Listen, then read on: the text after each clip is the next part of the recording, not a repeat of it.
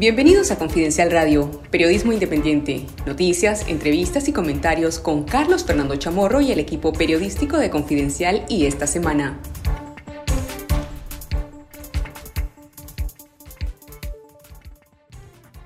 Hola, bienvenidos a una nueva edición especial de Confidencial Radio con lo mejor del periodismo independiente de Confidencial y de esta semana. Damos inicio a esta hora de comentarios, análisis de las noticias del momento en Nicaragua. Más adelante también estaremos haciendo entrevistas con Enrique Cuadra de la Alianza, de la Alianza Universitaria Nicaragüense a propósito del lanzamiento de la campaña Navidad sin Presos Políticos. Está con nosotros nuestros colegas Cindy Regidor, Yader Luna, Iván Olivares y Octavio Enríquez, que se sumará en breve. Buenos días, Cindy. Buenos días, Elmer. Buenos días a todas las personas que nos escuchan y nos ven a través de nuestras redes sociales en Facebook, en YouTube, a quienes nos escuchan también en Spotify. Gracias por acompañarnos y estamos listos para conversar un poco sobre las noticias más relevantes de esta semana.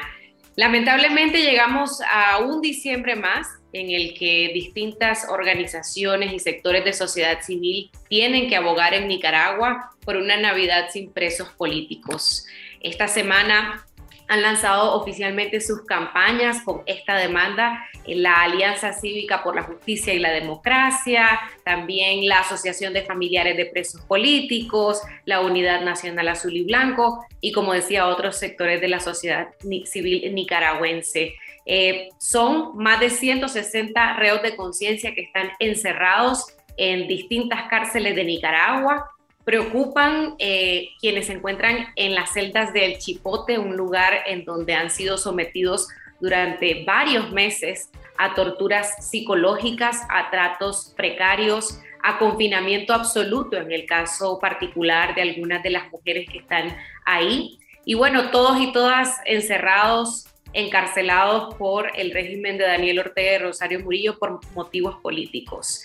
Esperamos que más personas se sumen. Nosotros como Confidencial también nos sumamos a esa demanda. Un país con presos políticos es un país sin democracia, en donde no se respetan los derechos humanos, donde no hay justicia y donde no hay paz. Y lamentable tener que cerrar un año más con esta situación eh, que afecta directamente a decenas de, de familias que, que están muy angustiados, muy preocupados por la situación de sus familias, que no solamente están privados de libertad, sino que en muchos casos, como decía, están en una situación muy, muy precaria, muy delicada, lo cual afecta directamente la salud física y mental de estas personas. Son aspirantes presidenciales que demandaban elecciones libres, que demandaban participar en un proceso democrático para hacer un cambio en Nicaragua en noviembre pasado. No se logró.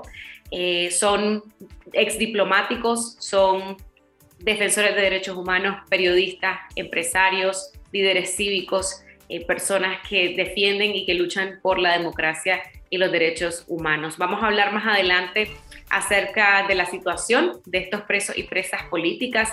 Esta semana eh, en la agencia de noticias A P aparecieron unas declaraciones del nuncio apostólico en Nicaragua, Waldemar eh, Stanislao Sommertag, que dijo que la Santa Sede sí intercede por la liberación de todos los presos, incluyendo los presos políticos, y que del momento no, no había tenido ninguna respuesta del régimen de Daniel Ortega y Rosario Murillo. Eh, esas son declaraciones que fueron respuesta de, eh, luego de que los familiares de los presos políticos anunciaran que buscarían el apoyo de la Iglesia Católica para lograr esa liberación de sus parientes. La Santa Sede y, por supuesto, esta nunciatura apostólica desde el primer momento de mi misión en Nicaragua estamos intercediendo a favor de los más vulnerables, entre ellos los detenidos de todas las categorías, incluso los presos políticos, dijo a A P. Más adelante vamos a hablar con nuestro colega Yader Luna acerca también de los traslados de algunos de los presos políticos, de los más recientes, personas detenidas en noviembre y que eh, esta semana han sido trasladados a diferentes eh, centros de Nicaragua eh, sin dar ningún tipo de aviso a sus familiares y sin conocerse tampoco qué hay detrás en cuanto a los procesos legales Eh, que corresponden. También han habido nuevas acusaciones, como es el caso del economista Harry Chávez, que trabajó en IPADE por mucho tiempo, que estaba jubilado, que fue detenido de manera arbitraria y que ahora está acusado por la ley de soberanía, por infringir la ley mil cincuenta y cinco y también la ley de ciberdelitos, aunque sus familiares dicen no hay ningún tipo de pruebas para acusar a Chávez por esta razón.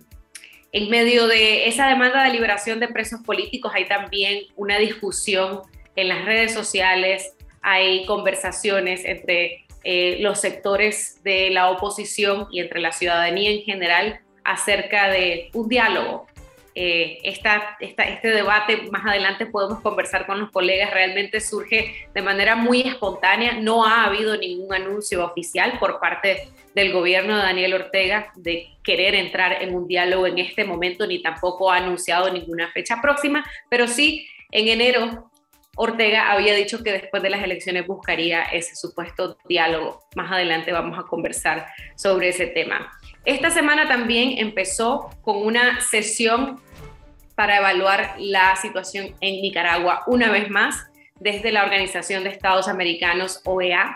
Se trató de una evaluación colectiva que debían hacer los estados eh, miembros. Y esto fue porque en la Asamblea de Cancilleres que ocurrió en noviembre, se aprobó una resolución con el voto mayoritario de veinticinco países que primero desconocían los resultados de las votaciones que hizo Daniel Ortega el siete de noviembre sin competencia política y sin ningún tipo de garantía o condición mínima democrática, y además le mandaba al Consejo Permanente a realizar esta evaluación colectiva. Ahí no se tomó ninguna decisión, únicamente se dijo hay que emprender mayores gestiones diplomáticas. ¿De qué tipo? Bueno, tal vez como una comisión de alto nivel que visitara el país, fue una de las sugerencias que ahí ocurrió. El representante del, del régimen en Nicaragua dijo, nosotros mantenemos nuestra decisión de salirnos, nos vamos a salir de la O E A, sin embargo, para ello faltarían dos años y mientras tanto Nicaragua necesitaría continuar cumpliendo con lo que le demande este organismo interamericano. Don Luis Almagro, el secretario general de esa organización, dijo que, bueno, sugirió que deb- deberían existir, haber nuevas elecciones eh, y además dijo que la comunidad internacional debe fortalecer los mecanismos de presión, entre ellos mencionó los que tengan que ver con organizaciones financieras y con el multilateralismo político.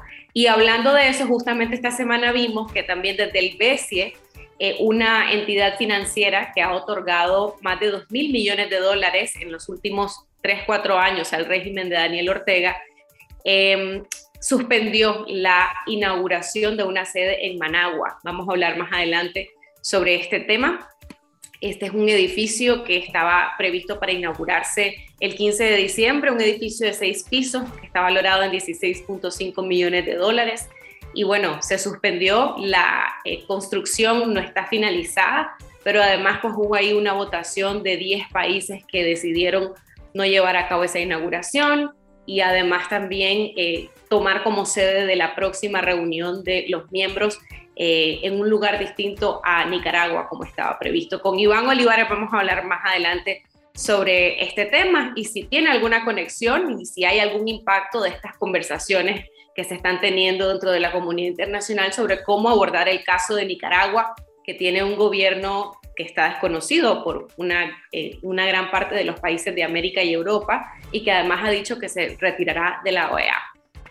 También vamos a hablar más adelante acerca de cómo han, eh, eh, hay bastante eh, expectativas en la isla, en Cuba, luego de que el gobierno de Daniel Ortega anunciara hace una semana que establecía y que entraría en vigencia de inmediato un libre visado para los ciudadanos cubanos y cubanas, que ya tenían una situación flexible desde enero de dos mil diecinueve y eso provocó un incremento de visitantes que llegaban a Managua antes de la pandemia, a, sobre todo a comprar, a comprar al mercado oriental y a otros lugares en donde podían comprar productos básicos, ropa, comida, Eh, objetos de limpieza, para luego llevarlos a Cuba y revenderlos.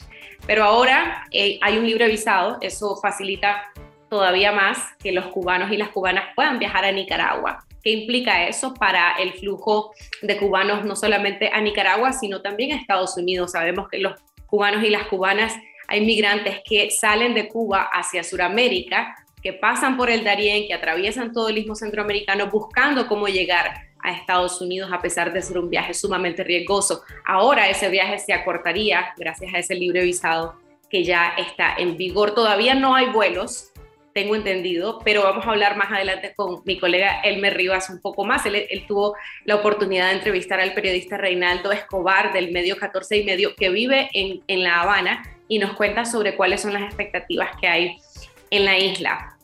Eh, y también vamos a hablar un poco sobre cómo avanza la vacunación contra la COVID diecinueve en Nicaragua.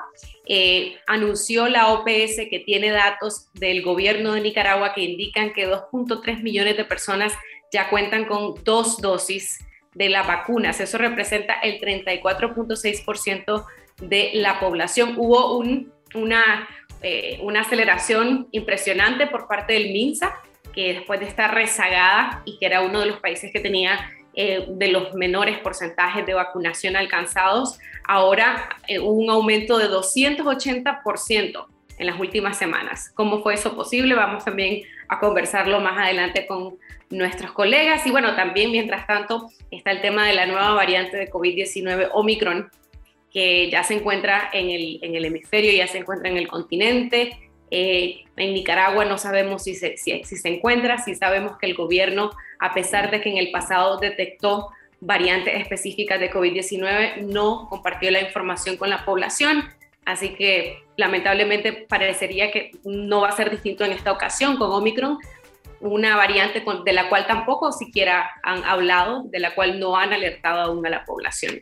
Y finalmente vamos a hablar también sobre lo que implica el triunfo de Xiomara Castro, la eh, próxima presidenta de Honduras, la primera mujer en ejercer la presidencia en ese país, que tuvo su elección el domingo veintiocho de noviembre, en donde hubo una alta participación de la ciudadanía con un sesenta y ocho por ciento eh, de personas que salieron a votar y que le dieron el voto al partido eh, Libertad y Refundación de Xiomara Castro, quien es también la esposa del expresidente Manuel Zelaya, que fue derrocado en un golpe de Estado en el año dos mil nueve. ¿Qué significa ese cambio después de doce años del Partido Nacional en el poder? ¿Qué va a pasar con el presidente Juan Orlando Hernández? Su hermano se encuentra detenido en Estados Unidos por temas de narcotráfico. En, en Honduras había suma preocupación y lo que dicen Este, los diferentes activistas y políticos, opositores, eh, es que Juan Orlando Hernández había eh, convertido a Honduras en básicamente un narcoestado. ¿Qué pasará con eso? ¿Habrá algún tipo de acción por parte de Estados Unidos ahora que el presidente pierda su inmunidad? Vamos a hablar un poco sobre eso y también sobre las relaciones y qué cambios habría entre eh, Honduras, Xiomara Castro y eh, Nicaragua y el régimen de Daniel Ortega y Rosario Murillo. Vamos a empezar con nuestra tertulia y me gustaría, bueno, que empecemos hablando precisamente sobre eh, lo que está pasando desde la O E A eh, y con Nicaragua, que se supone que está como uno de los principales temas de este organismo multilateral que intenta eh, coadyuvar a solucionar la crisis nicaragüense. Está con nosotros ya Octavio. Sí, bienvenido Octavio. Contanos qué se dijo este lunes en esa evaluación colectiva. ¿Cuánto tiempo va a durar esa evaluación colectiva y qué tan factible o posible es que se dé esa comisión de buena voluntad que visitara Nicaragua para abrir un diálogo? La verdad es que todas, todo está en el marco de las probabilidades, ¿no? O sea, la apreciación colectiva, me escuchan, ¿verdad? O sea, tengo bien el audio, sí. Sí. La apreciación colectiva es parte del proceso, ¿no? Que está en la Carta de la O E A, que tiene que ver con el tema de la suspensión. Pero obviamente cada uno de los encuentros supone eh, una nueva negociación, un nuevo acuerdo. Eh, yo entiendo que lo que hizo la O E A fue escoger o apostar nuevamente por la vía diplomática. Pero si vos evaluás, digamos, desde el otro punto de vista, la actitud del régimen ha sido completamente contraria a la posibilidad de que le ayuden al país a solucionar la grave crisis de derechos humanos que estamos teniendo. O sea, desde la misma actitud, ¿sí? de, de, de denunciar la Carta de la O E A que, que decía vos al principio cuando presentaban los temas de, de la semana. Desde esa misma actitud ves una renuencia, ¿no? A siquiera sentarse a dialogar. O sea, acordate que nosotros tenemos la experiencia del régimen de que la palabra de ellos no vale en el tema del diálogo, ¿no? O sea, prometen, prometen, firman, pero firmar, firmar me harás actuar jamás. O sea, no tienen ningún tipo de, de, de validez su palabra, pero ahora es peor, ni siquiera están dispuestos. Ni siquiera quieren hablar. Sí.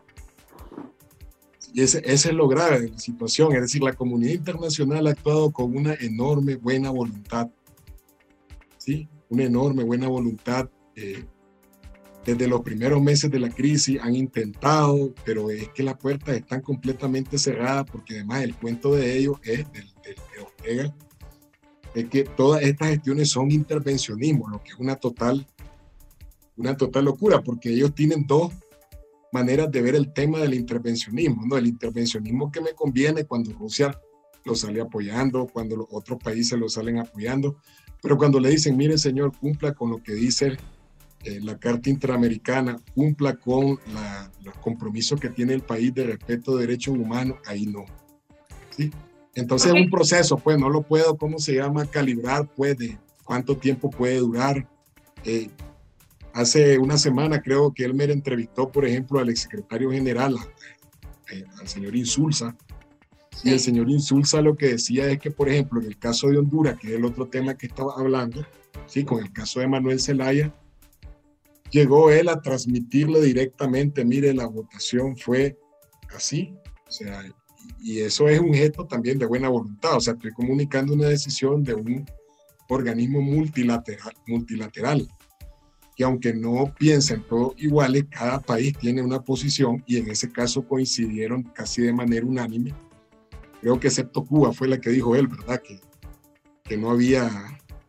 Eh, y ahí todito el hemisferio estaba condenando el golpe de Estado contra Manuel Zelaya en ese momento. Entonces, habrá que ver, pues son pasos muy lentos, pero sí yo los veo pasos muy comprometidos con el respeto de los derechos humanos, con la democracia, que son las cosas a las que el régimen se está negando a, ¿sí? a cumplir. Hay quienes se preguntan por qué la O E A no suspende a Nicaragua si ya de todas maneras el régimen tomó la decisión y anunció la decisión de salirse. Pero tendrá sí. que ver entonces con que tal vez eh, eh, todavía guardan la esperanza de agotar eh, cualquier opción de, de ventana de diálogo.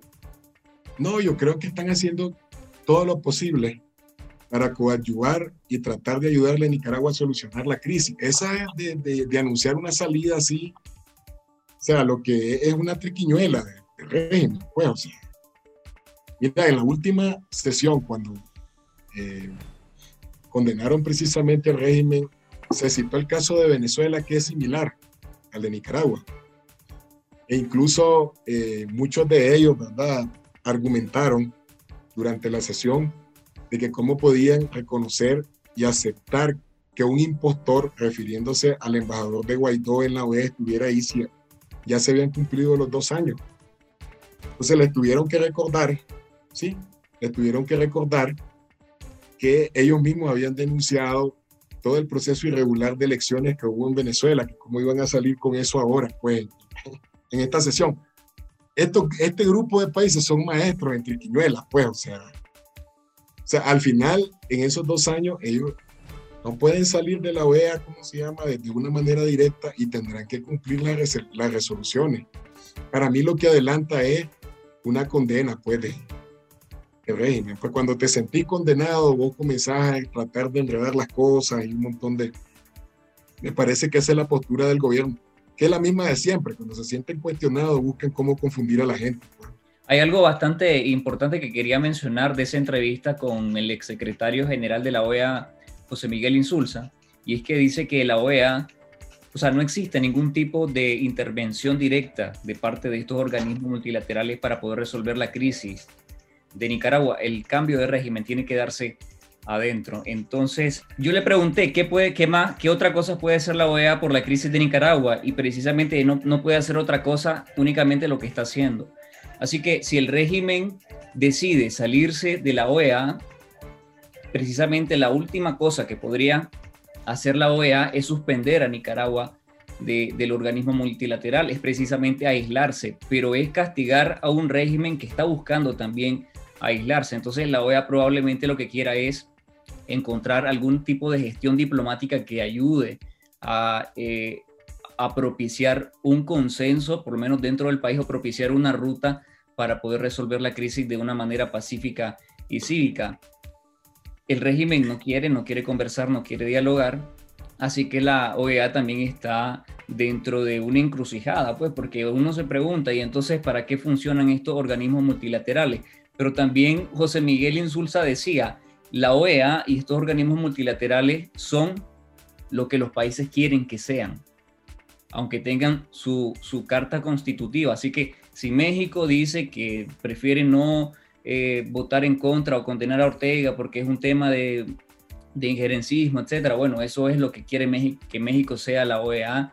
Eh, en cambio, Uruguay tiene otra posición sobre la crisis de Nicaragua y condena al régimen. Bueno, eso es lo que quiere Uruguay que sea ese espacio dentro de la O E A. Así que si existen, eh, si no existe un suficiente consenso dentro del organismo, creo que va a ser muy difícil de que exista una respuesta muy contundente. Ya lo ha habido, pues ya existe una respuesta bastante contundente, como dice Octavio, y de un gesto de muy buena voluntad, pero probablemente falte Una, una estrategia, no sé, quizás más, eh, mejor coordinada de parte de todos estos países, porque muchos han cuestionado de que después de las votaciones del siete de noviembre, precisamente la O E A respondió con esta condena de los veinticinco países miembros en rechazo de las votaciones de Ortega. También Estados Unidos respondió y respondió también con sanciones, pero la Unión Europea se quedó un poco atrás. Y probablemente la próxima semana o el catorce de diciembre habrá una reunión en el Parlamento Europeo para abordar la crisis de Nicaragua, pero no existe esa respuesta conjunta, coordinada. Hacerlo en el momento que probablemente Ortega dice, eh, no existe. Pues precisamente esta respuesta que hagan a Ortega pensar o frenar un poco la represión, la radicalización o las decisiones que está tomando en este momento. Pero además yo creo que el, el reto de este tipo de regímenes autoritarios es un reto con el cual realmente no han encontrado una manera de, de lidiar. Son instrumentos, entidades que están diseñadas para que funcionen eh, a través de la, de, de, de la diplomacia, y diplomacia sí implica diálogo, pero estamos hablando de que estos son regímenes que, como han dicho especialistas en derechos humanos, son desvergonzados, en el sentido de que, lo que decía Octavio, pueden prometer, pueden firmar, pero no cumplir, no les importa, no, no les da ningún tipo de vergüenza que haya una sesión en la O E A en donde todos los países le estén diciendo, están haciendo esto, están haciendo lo otro, están cometiendo este tipo de, de crímenes o de delitos contra la ciudadanía, y que no quiere hablar porque simplemente no le interesa negociar absolutamente nada. Entonces es un reto con el cual no se sabe cómo lidiar, porque tampoco se vale eh, en este punto de la historia ningún tipo de intervención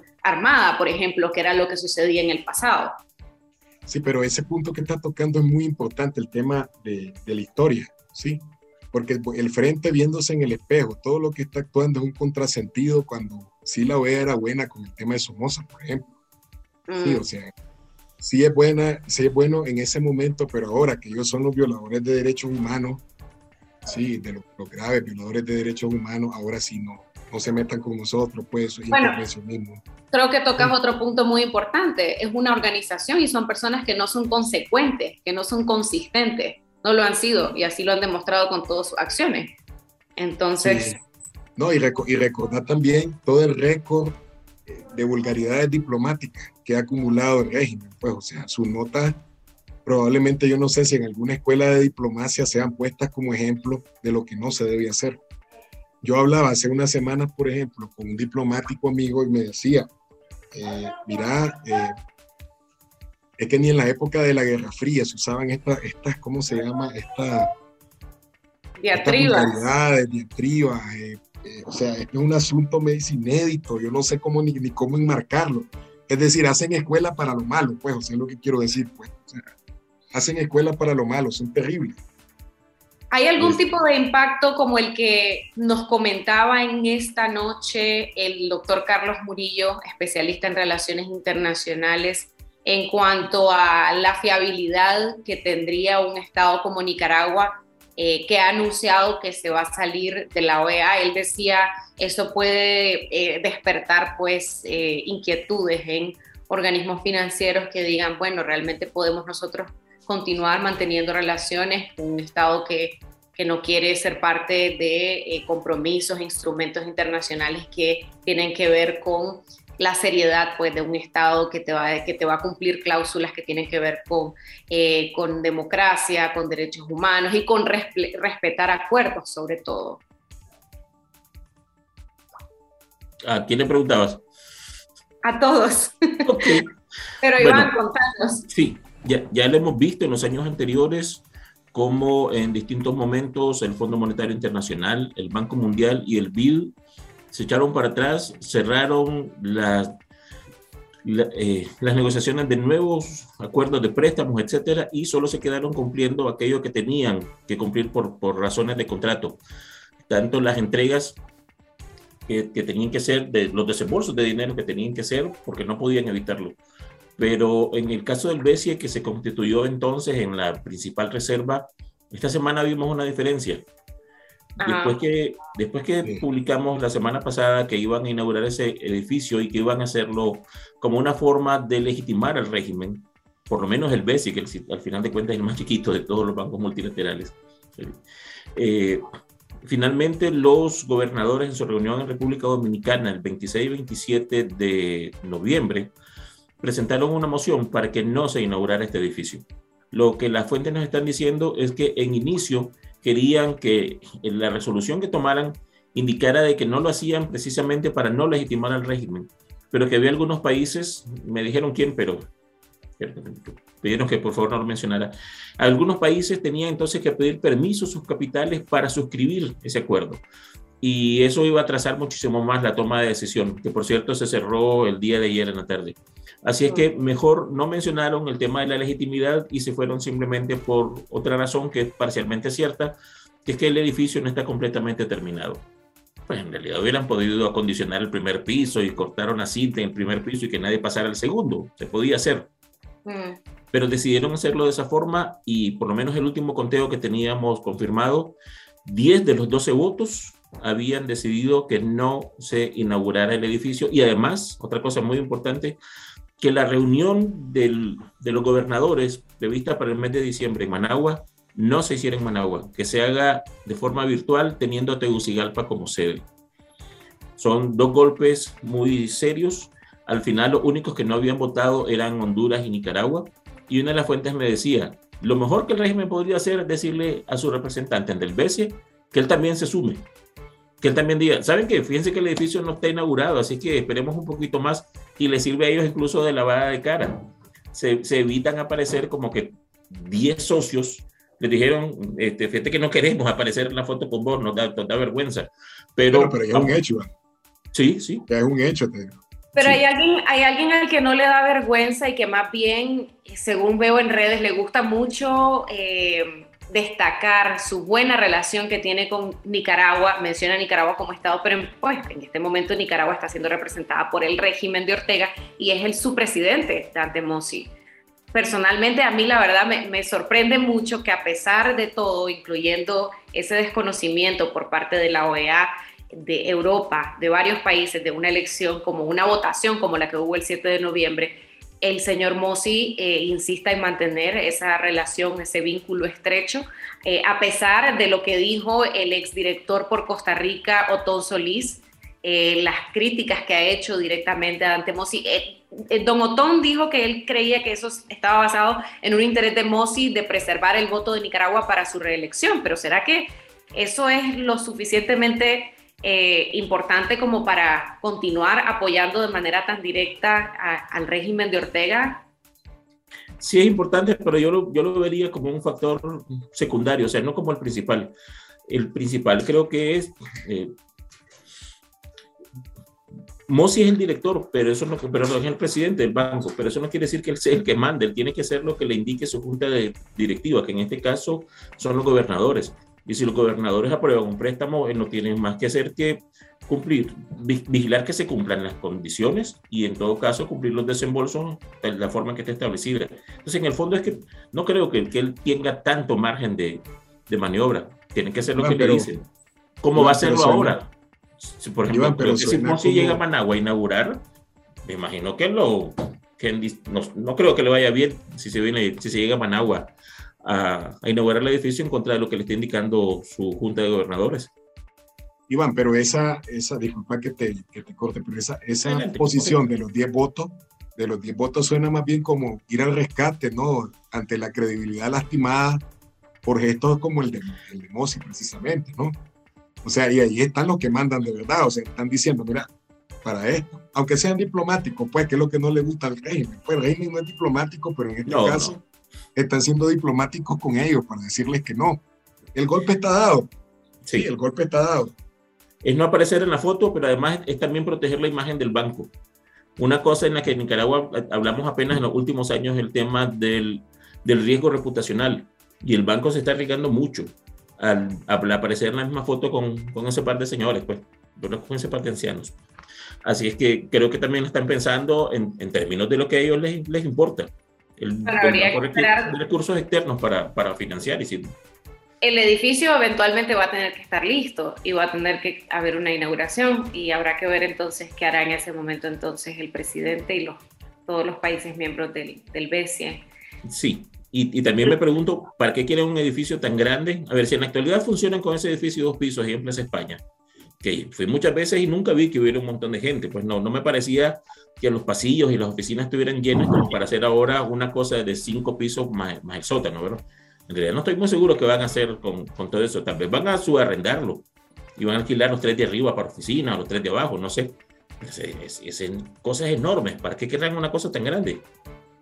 Sería interesante que hubiese mayor transparencia, como también lo indicaba el exdirector de, sí. de Costa Rica del B C E, don Otón Solís, sobre cómo se, se, se manejan esos fondos, ¿no? Que al final son de los estados, o sea, son, son nuestros, de todos los países que conforman el B C E, incluyendo Honduras. Eh, Iván, ¿qué sabemos sobre el triunfo de Xiomara Castro? Eh, sabemos que la vicepresidenta Rosario Murillo, el presidente Daniel Ortega enviaron una carta felicitándolos muy temprano, desde muy temprano, incluso antes de que el Partido Nacional aceptara su derrota, ya habían mandado una carta felicitando a Xiomara Castro por su triunfo. Hubo una relación estrecha en el pasado, cuando Manuel Zelaya, el esposo de Castro, era el presidente, muy cercano. Hay una foto donde están abrazados Ortega y Manuel Zelaya, asistían juntos a todas las reuniones del ALBA, y eran este bloque, ¿verdad? Que en su momento eran como los amigos famosos y el grupito famoso del, del barrio, pero eso cambió totalmente y ahora, eh, ¿qué podemos esperar de Xiomara Castro? ¿Va a ser igual de cercana con el régimen de Daniel Ortega y Rosario Murillo? Mira, lo que están diciendo las personas que hemos entrevistado en Honduras, eh, colegas periodistas y además de eso un, el director Víctor Mesa, director de un centro de pensamiento en Honduras, es que la relación entre, entre ambos gobiernos se va a mantener igual, que eso no va a cambiar, eh, básicamente porque van a pasar de un amigote que es Juan Orlando Hernández a otro amigote que es el retorno de Manuel Zelaya, pues de alguna forma al poder, siendo que su esposa, eh, la señora Castro, eh, va a ser la presidenta de Honduras. Siempre y cuando, fíjense que hay una cosa que yo le he estado dando seguimiento desde el día que escribí la nota. Ustedes se acuerdan que al inicio la diferencia entre la señora Castro y, y Nasri Asfura era de casi veinte puntos. Y si les dijera que ahora es apenas de un poquitito más de quince puntos, la diferencia entre ambos. Todavía me parece considerable. Es un margen grande. Cree? Yo, hay una cosa que he estado haciendo. Cada vez que el, que el Consejo Nacional de Elecciones de Honduras actualice el dato, me voy a hacer la diferencia. Fíjense que cuando empecé a anotar esto, estaba en diecisiete punto cinco. Unas horas después, la diferencia entre ambos había caído de diecisiete punto tres a dieciséis punto cinco y ahorita está en quince punto nueve. Mm. Al paso que siguen, de aquí a una semana cambia. Espero que no, ¿verdad? Este, no porque esté a favor de ninguno, sino simplemente porque espero que se respete la decisión del, del elector hondureño. Yo creo que con más de la mitad de los votos escrutados, no soy especialista en, en, en estadísticas, pero no sé si eso es una tendencia irreversible. Creería que sí, pero no estoy Yo seguro. También. Eh, lo que no sé, bueno, o sea, es que Robertito José haría maravilla, ¿verdad? Con esos números. Y, y no sé si las personas que están allá son como Robertito José o no. Esa es mi duda. No es sobre los números, es sobre lo que las personas pueden hacer. Regresando a tu pregunta, eh, una, una buena parte de lo que va a determinar eh, y fundamentalmente la paz social dentro de Honduras es lo que va a ocurrir con el todavía presidente Hernández. Eh, habría que ver si él va a quedarse blindado dentro de su país y van a lograr acuerdos para que él se retire pues, a, a disfrutar de su vida privada y de lo que sea, sin que lo vayan a enjuiciar, o si este señor va a ser otro nicaragüense más de la, dentro de la misma lista de Funes y, y Serén, no lo sabemos. También decían de que eh, Honduras se ha plegado mucho a las decisiones de Israel y entonces pudiera ser que de pronto este señor decida que entre más lejos mejor y corra a refugiarse allá, pero, pero son opciones, ¿verdad? Habría que ver qué es lo que estarán negociando eh, probablemente las cúpulas de ambos partidos o, o en todo caso pues la señora Castro con... No sé, eh, yo, pero esas van a ser unas cosas que están pendientes de que se resuelva, que se decida qué va a pasar. Yo quiero agregar otra cosa, o sea, este caso de Honduras para mí muestra cómo la corrupción de Ortega, pues, o sea, tiene una, una suficiente cobija de amplitud que no distingue entre supuestos adversarios políticos. O sea, si vos ves aquí llegado, aquí venía, a Nicaragua venía Juan Orlando y venía, y de hecho vino antes de las elecciones, que todo el mundo el comentario era que vino a arreglar el tema de su, de su asilo, de su refugio, porque ha metido en muchos problemas, ¿no? O sea, y está saliendo después también de ocho años en el poder, con un desgaste que seguramente va a buscar algún tipo de protección. Pero Ortega es amigo de los dos bandos. Sí, o sea, Ortega es amigo de, de Castro y de, y de Zelaya, y es amigo también. O sea, eso te, te refleja la corrupción. ¿Cómo es la corrupción de Ortega? Pues que no distingue cuando se trata de sus intereses. Pero también hay un punto interesante. ¿Qué pasaría si entra...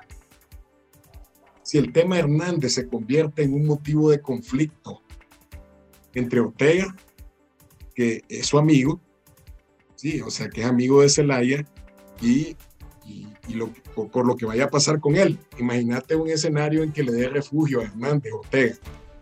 Ajá, ¿cómo va a reaccionar Castro? ¿Cómo va a reaccionar su gobierno? Sí, o sea, ¿me entendés? O sea, ¿lo sentirá como una traición o estarán acostumbrados a las típicas tradiciones de Ortega, o lo mirarán como un negocio, pues, o sea, no sé, o sea, no sé cómo lo irán, lo, lo irán a tomar. Hablaba con la periodista Jennifer Ávila de Contracorriente de Honduras y también le, le planteaba eso, ¿no? Me parece que puede ser un dilema al que se tenga que enfrentar Ortega. También tiene que ver mucho con Estados Unidos y cómo lo maneja Estados Unidos, eh, que va a tratar de presionar a Xiomara Castro para ver cómo va a manejar las cosas con Honduras en temas de corrupción, de migración, en el caso de Juan Orlando.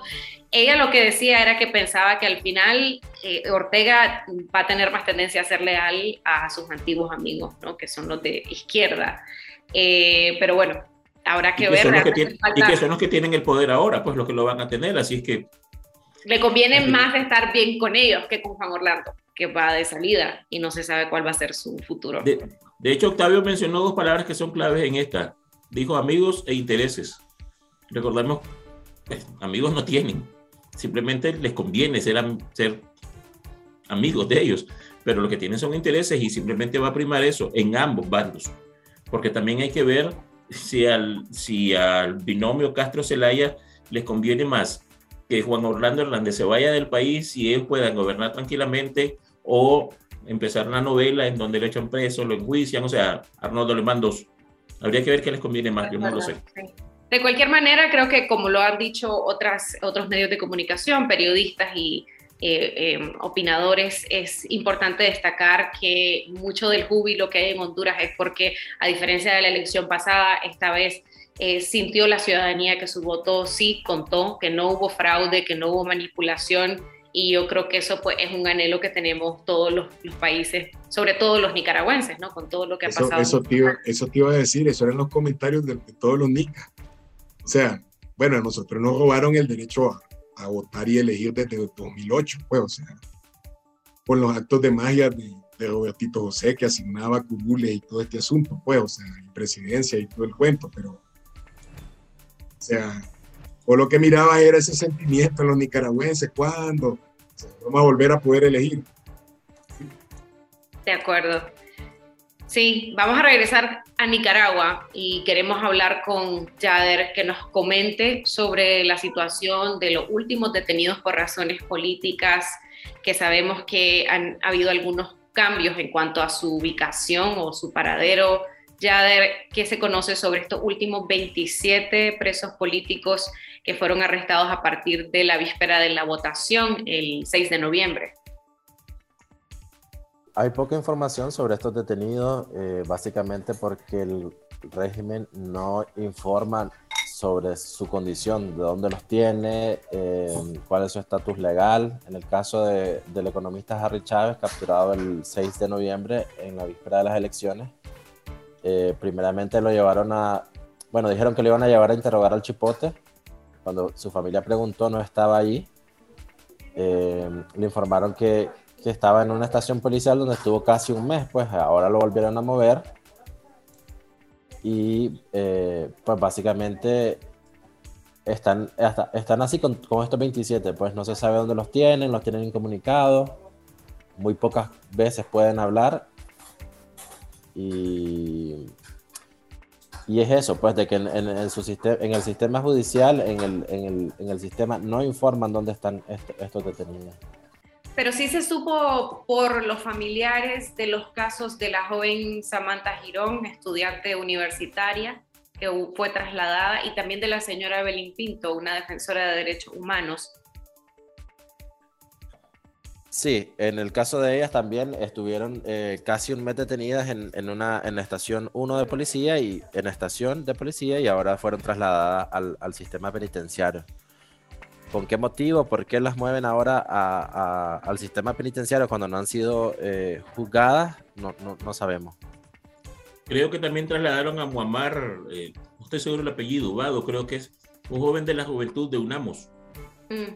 Creo que él también eh, leí que lo habían trasladado. Ok. E igual y... sin juicio, pues. Sí. Eh, hay también algunas acusaciones, no sé si en todos los casos de los últimos veintisiete ya se conoce por qué se les acusa, pero en el caso de don Harry se le acusa por ciberdelitos y por incumplir la ley mil cincuenta y cinco o de soberanía. Efectivamente, esa es la acusación, la familia dice que no tiene nada que ver, él era un señor ya jubilado, eh, él salió un poco antes de, de que el IPADE fuera cerrado por el régimen. Y pues básicamente don Harry no, es, no era una persona que tenía alta presencia en redes sociales, pues para, para decir que incumplió la ley de ciberdelitos o que tenía eh, decenas de seguidores. Entonces ahí vemos un poco la paranoia del régimen, pues a, encarcelar a cualquiera, pues tengas eh, treinta mil o tengas una presencia quizás en, eh, con tus amigos, pues en, en las redes sociales, una presencia mínima. Eh, llama la atención el caso de don Harry, pues un señor jubilado, como decía. Él trabajó eh, los temas electorales en el IPADE, que tra- trabajó por muchos años ahí, un instituto que se dedicaba a, a la temática electoral. Hay casos de los nuevos detenidos. Eh, el, el despacho quinientos cinco reportaba un caso particular de un preso político del interior del país, eh, cuyos familiares decían, Nuestra, nuestro pariente está siendo acusado por la ley de ciberdelitos y... Eh, En su caso, él ni siquiera tiene un celular inteligente, no maneja redes sociales y no sabemos por qué lo están acusando por esta razón. Caso llamativo de, bueno, realmente escandaloso, ¿no? Yader, y probablemente, también... por, probablemente por opinar en, que, con su grupo de amigos. Probablemente sea por algo como eso. Realmente preocupante. Y Yader, hay una campaña de Navidad sin presos políticos por cuarta vez.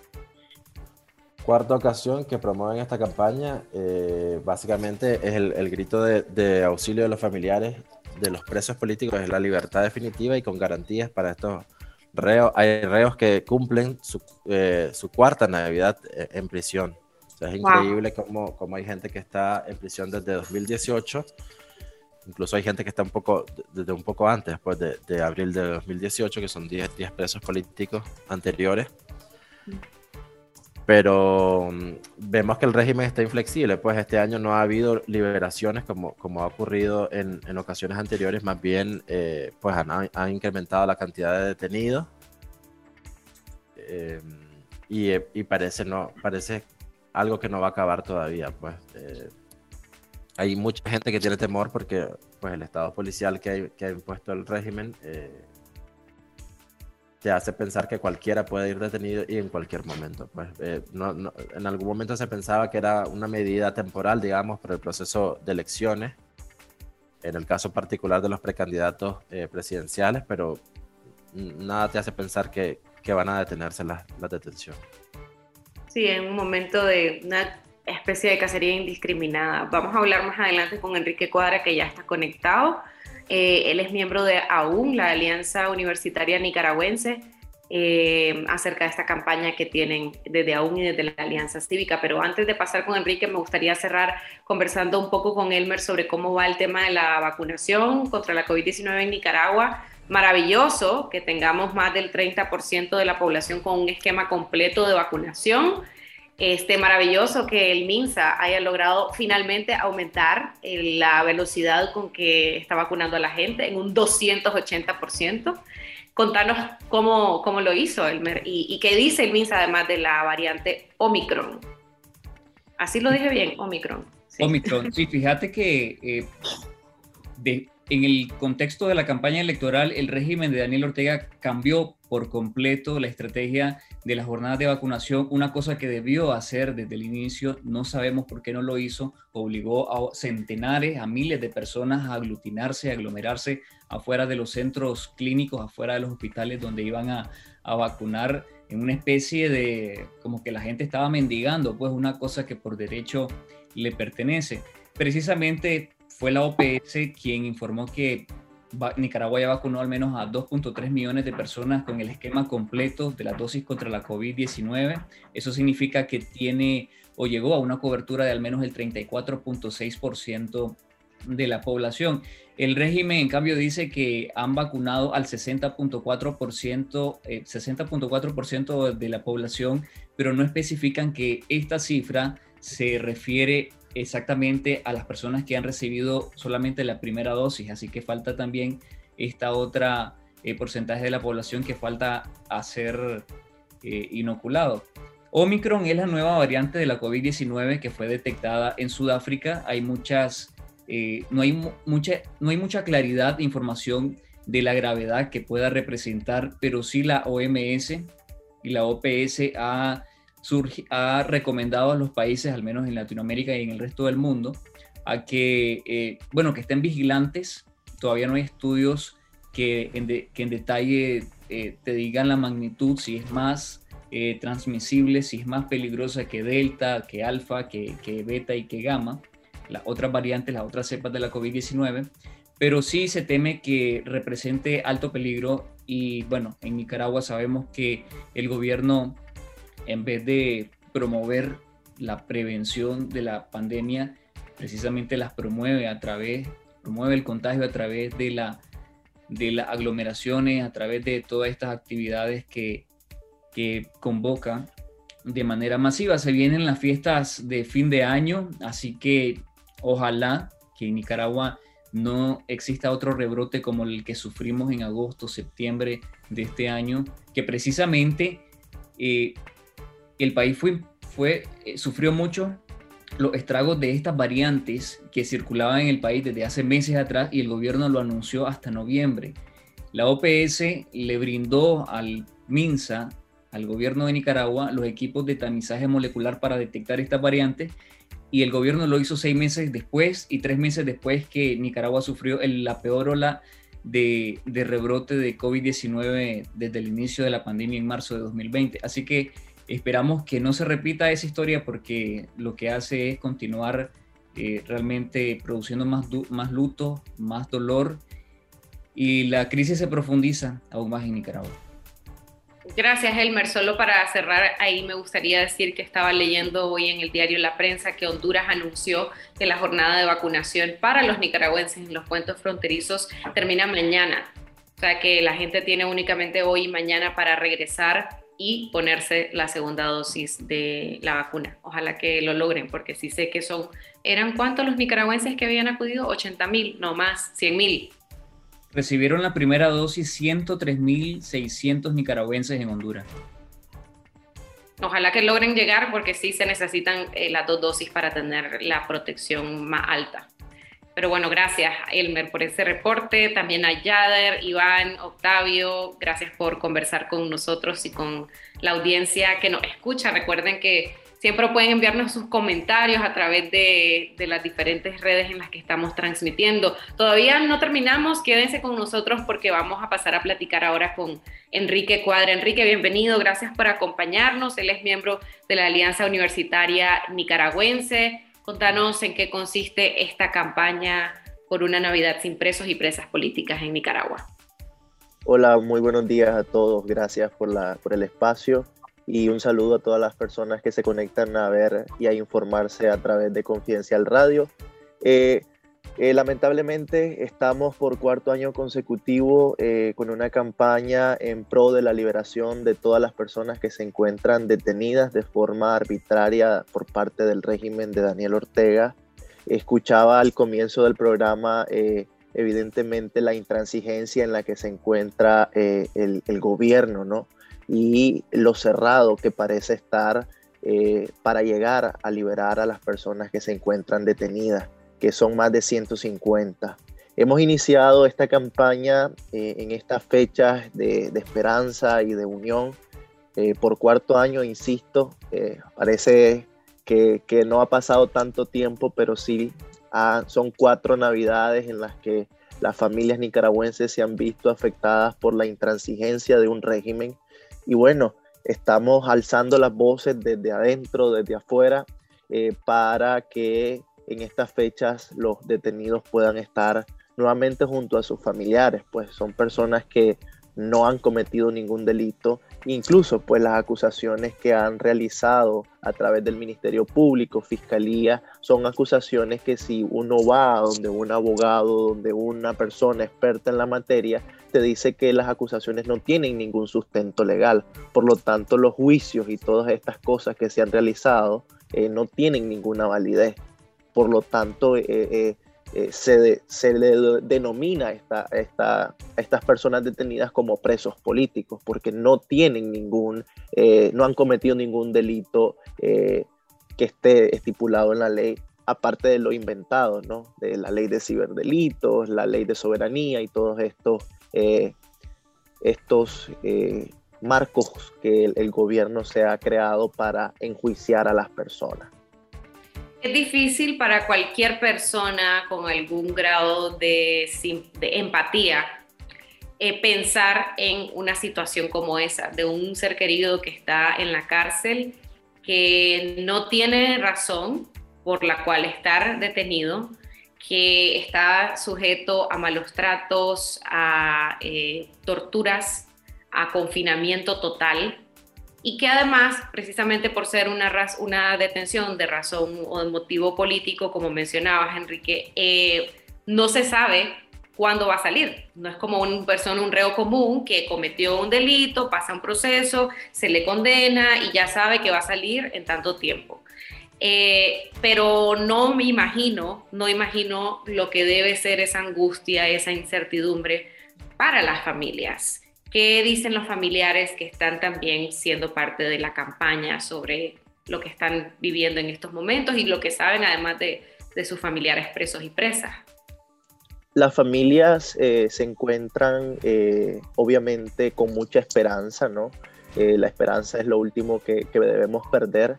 Sin embargo, en las tres visitas que han recibido los, los, los, las personas detenidas se les ha notado un desgaste físico, evidentemente, por los malos tratos. La cantidad de comida que reciben es demasiado mínima, lo que los ha obligado a perder veinticinco, treinta libras.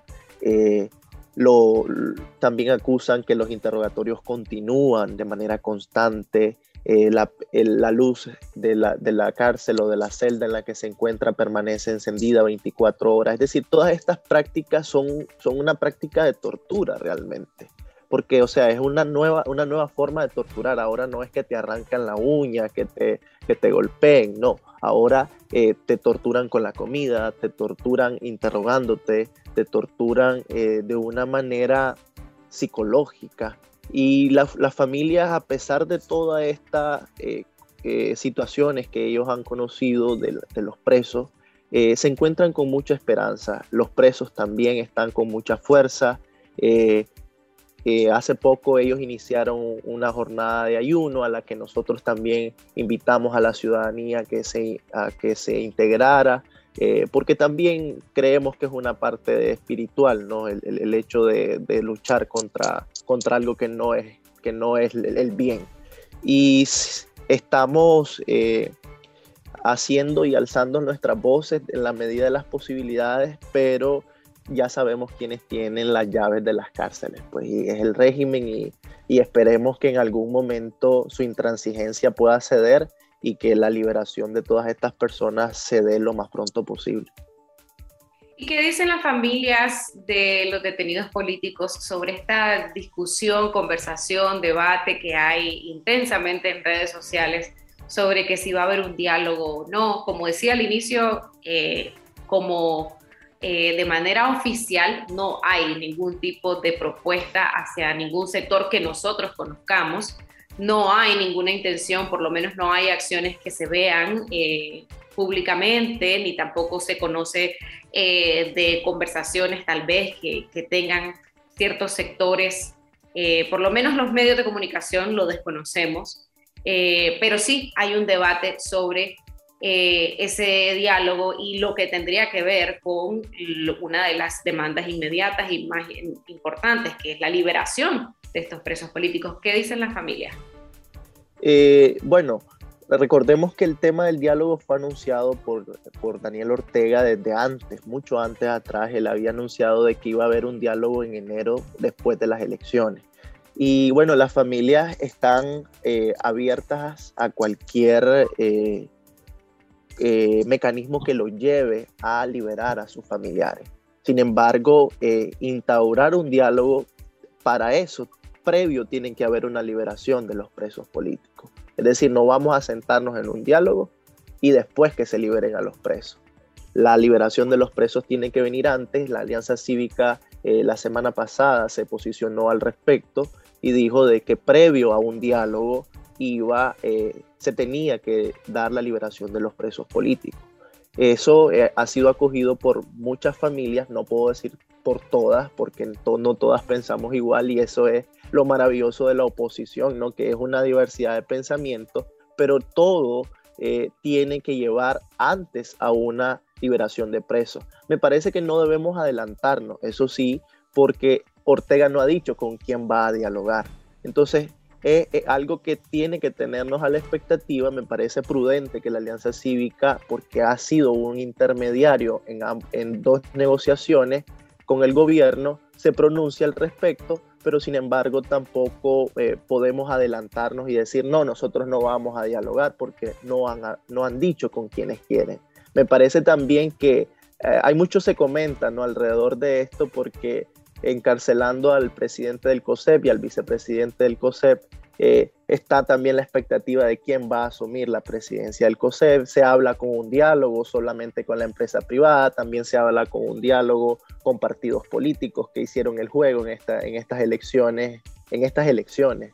Entonces no se sabe con quién se va a iniciar este proceso de, de diálogo, y es algo que tiene a la expectativa, pero antes de cualquier negociación, diálogo, lo que sea, se tienen que dar la liberación inmediata de todos los detenidos de forma arbitraria, y no solamente eso, se tienen que desestimar los casos para que estas causas sean completamente cerradas.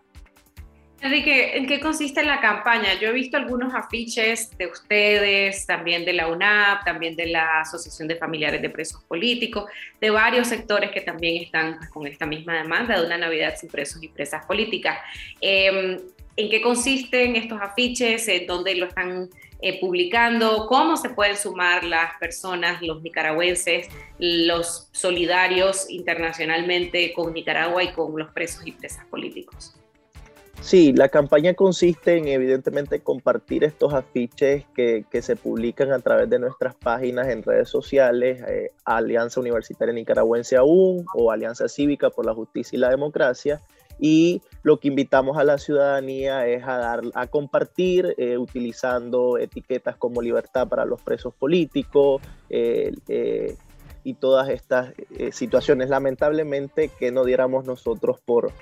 por poder hacer una campaña de acciones dentro de Nicaragua, pero sabemos que eso se traduce en cárcel, y lo que queremos es que la lista de los presos eh, disminuya, y si, y, si, y si se puede, pues que no exista ni uno más, pero no queremos que se aumente aún más, y por lo tanto se ha trasladado a, a una campaña virtual, y es donde pedimos el apoyo de la ciudadanía a que se sume, a que comparta y, y estemos alzando la voz, pues, porque a mí me parecía sumamente importante el hecho de que continuemos con esta campaña, porque personas que hoy están detenidas, como Lester, como Max, como Juan Sebastián, como todos los que hoy están detenidos, fueron personas que en su momento eh, impulsaron esta campaña en años anteriores. Eran personas, rostros visibles que estaban constantemente exigiendo la libertad, y ahora nosotros pues nos toca eh, asumir esa parte de nuestro compromiso ciudadano de alzar nuestra voz y continuar exigiendo su pronta libertad. Gracias, Enrique, por habernos acompañado, y bueno, personalmente me sumo también a esa demanda por la liberación de todas y todos los presos políticos de Nicaragua. Gracias por habernos acompañado, y recuerden ver las redes sociales de A U N, de la Alianza Cívica y de las demás organizaciones que están promoviendo eh, esta demanda tan importante, y que va a tener más fuerza en la medida en que más personas puedan compartir esos rostros, esos videos, esas frases, eh, esa información sobre quiénes son. Son personas, son ciudadanos con derechos, con pensamientos, que tienen la libertad de eh, posicionarse y de querer un país mejor, y que no deberían estar encarcelados por esos motivos. De nuevo, gracias, Enrique, gracias a Elmer e Iván, que todavía aquí están con nosotros, y todas las personas que siguen escuchándonos y viéndonos. Y bueno, les invitamos a que no se pierdan esta semana, eh, este domingo. No va a estar Carlos Fernando Chamorro, nuestro director, con nosotros, porque él se encuentra en Uruguay, en este, una, eh, una actividad de, eh, ayúdame, la Colping, se me olvidó qué significa Colping dos mil veintiuno, es la Conferencia de Periodismo de Investigación Latinoamericano, así mismo.